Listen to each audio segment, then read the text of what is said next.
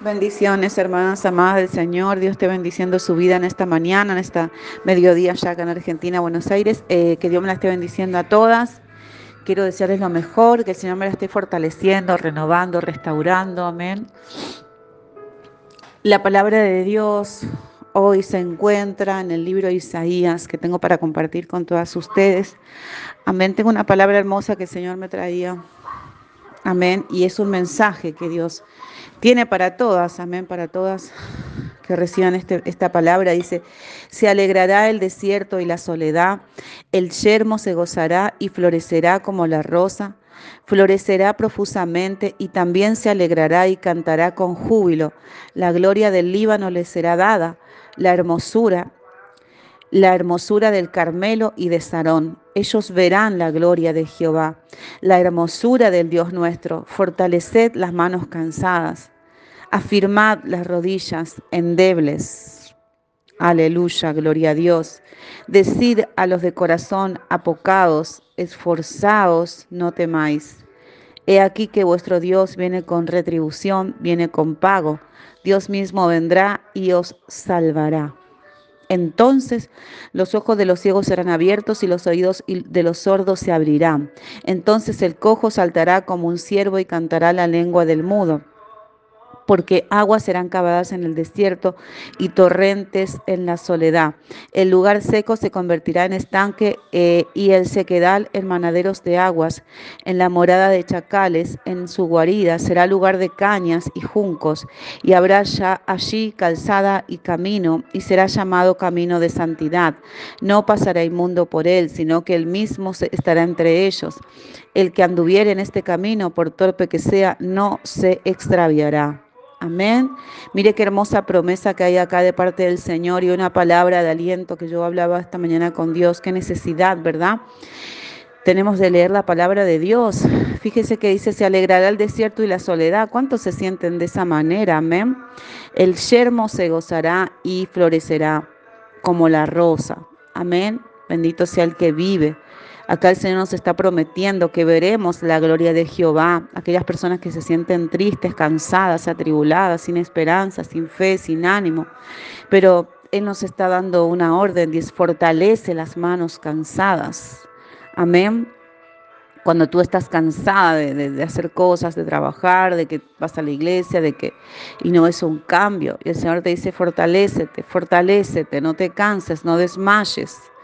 Amén. Decía a los que de corazón apocado, que tienen poca fe, esforzaos, no temáis.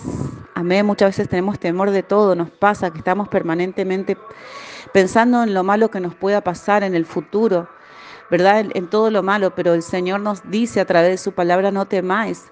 Eh, muchas veces nosotros estamos siempre temiendo de lo que pueda llegar a pasar, pero eh, hacemos un mal y el Señor lo sabe, a nuestra alma y también a nuestro cuerpo, porque cuando nosotros eh, sentimos temor, ¿verdad? Miedo, pánico de lo que pueda llegar a suceder en nuestras vidas, ¿verdad? En nuestra familia, en nuestra economía, en nuestro matrimonio, en nuestra vida espiritual, lo que fuere, en nuestro país, si nosotros vivimos con pánico, con miedo, sucede que liberamos, eh, nuestro cuerpo empieza a liberar un, em, tipo de sustancia que lo que provoca, ¿verdad?, en nuestro cuerpo, un tipo de toxina, que lo que provoca que nuestro cuerpo se, empiece a, a, sentir lo mismo que si realmente estuviéramos pasando ese problema.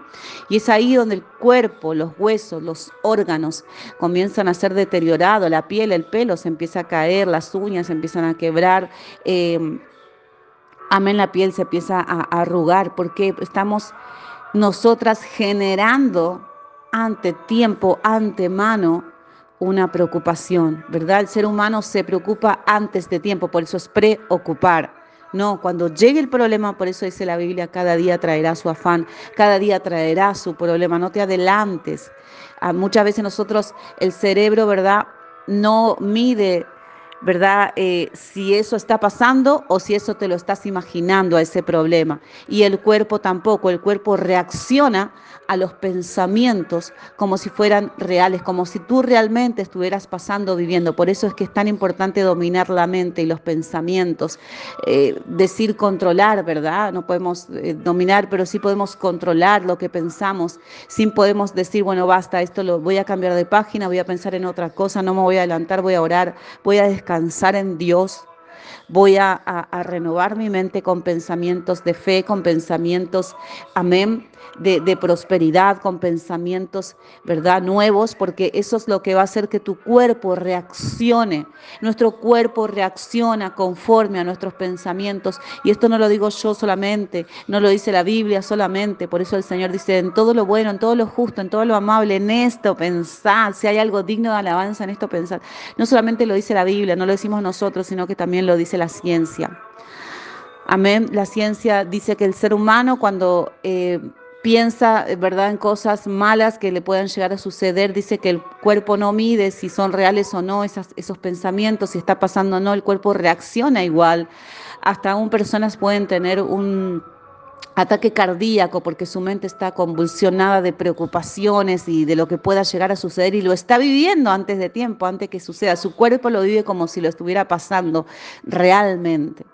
Entonces, por eso, hermanas, que nosotras no podemos dejarnos llevar por nuestros pensamientos. Nuestros pensamientos son nuestros enemigos si nosotros no los sabemos controlar, si nosotros no sabemos dominar nuestra mente, no sabemos llevar nuestra mente a la mente de Cristo, a, una mente de paz, a una mente de tranquilidad, a una mente de, de fe, a una mente positiva. Amén. Cristo quiere que nosotros entendamos lo que dice la palabra.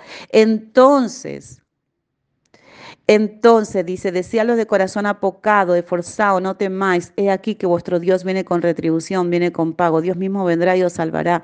Entonces los ojos de los ciegos serán abiertos y los oídos de los sordos se abrirán. Entonces los el cojo saltará como un ciervo y cantará la lengua del mudo, porque aguas serán cavadas en el desierto y torrentes en la soledad. El lugar seco se convertirá en estanque. Amén. Entonces, entonces, cuando tú hagas todo esto, cuando te alientes, cuando te esfuerces, cuando te llenes de ese gozo que viene de la presencia del Señor, cuando te animes tu corazón, entonces van a suceder estos milagros. El cojo saltará como un ciervo y cantará la lengua del mudo, porque aguas serán cavadas, ¿verdad? El lugar seco se convertirá en estanque.